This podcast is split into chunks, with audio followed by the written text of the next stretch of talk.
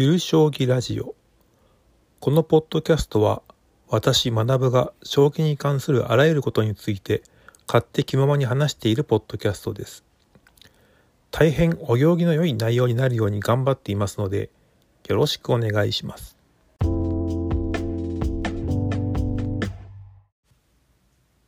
はい第41回を始めたいと思います、えー、今回は鼻出しマスクして反則負けする謎についてお話ししたいと思います。えー、2023年1月10日に行われました C 級1組の順位戦で、えー、日浦一郎八段が、まあ、対局した際に、まあ、マスクを着用しないってことで、まあ、反則負けになった事例がありましたと。でこの反則負けっていうのがまあ、いわゆるその通常のマスクじゃなくて鼻マスク、まあ、鼻を出したマスクをして、まあ、対局しましたよと。で、えー、その姿勢がまあ連盟の方針に合致してなくて、まあ、ちゃんとマスマスクをしてくださいと、まあ、指摘をされてで、まあ、3回注意しても、まあ、効かなかったので反則負け扱いになったっていう、まあ、事例です。でですね。このマスクをしたからコロナが防げるとかまあその科学的な厳密なその調査とか研究とか成果についてはまあ言及できませんしわからないんですけれどもまあ日本将棋連盟が基本的にはその日本の政府の方針に従って、まあ、マスクしましょうねっていうルールに設定してで全プロ棋士にまあそれを通知して守ってねと守らんかったら反則負けにするよっていうルールでやってる以上まあルールに従わん従わない場合は負け扱いになるのは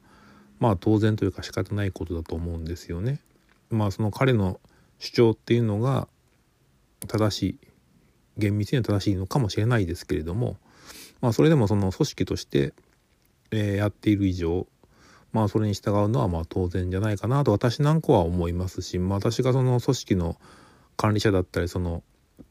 偉い人だったりなんかしたらクソめんどくせえなこいつってのはまあ思うんじゃないかなという気がしますよね。まあ、そもそもその鼻マスクをしてるんだから別に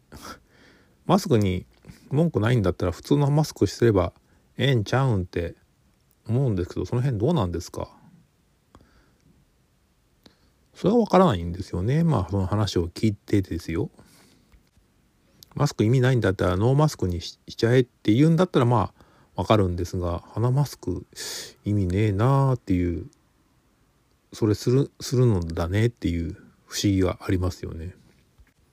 まあ今後世界情勢も踏まえて、えー、マスクのつけるつけないのルールとかタイミングとかについてはまだ適宜ルールの見直し等もあるでしょうから今現状はまあ政府の方針に準じてまあ近い距離で相対する場合はマスクをするっていうルールでまあ運用されていくことなんでしょうし実際プロのねトップの今まさに今日王将戦第2局ありましたけれども羽生も、えー、藤井さんも両方ともちゃんとマスクしてましたしね。まあそういうみんな守ってんだからまあ守ってほしいっていうのはまあそうですよねその一部のその勝手な人が、えー、余計なことをするっていうのはまあ組織としてはマイナスイメージですし微妙な感じですよね。まあこの日浦さんの活動に賛意を示す方もいらっしゃるでしょうがまあそういう人は大抵うーん微妙な方々ばかりがね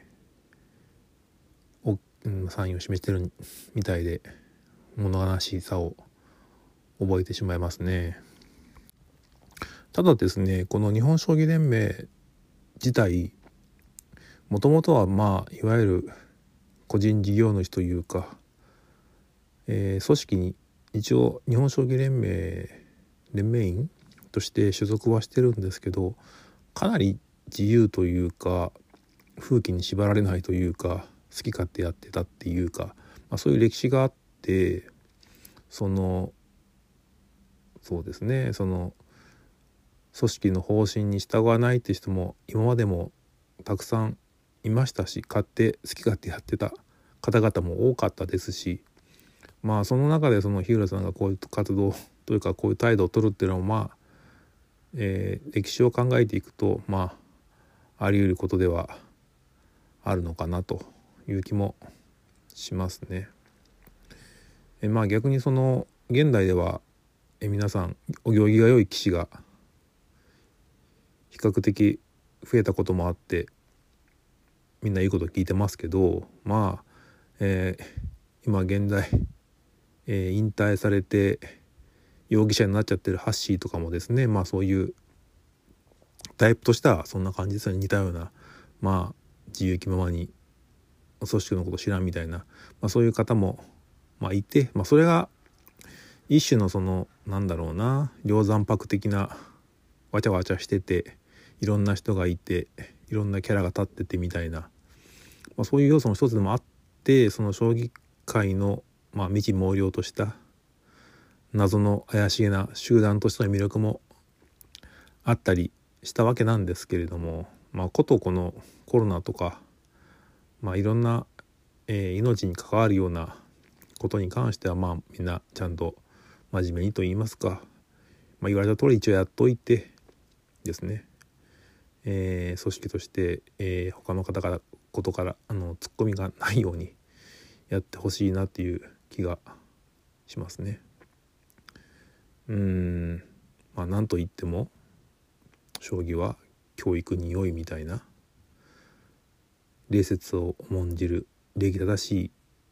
心を育てるみたいなことを言ってる以上ですねこういう反乱分子といいますか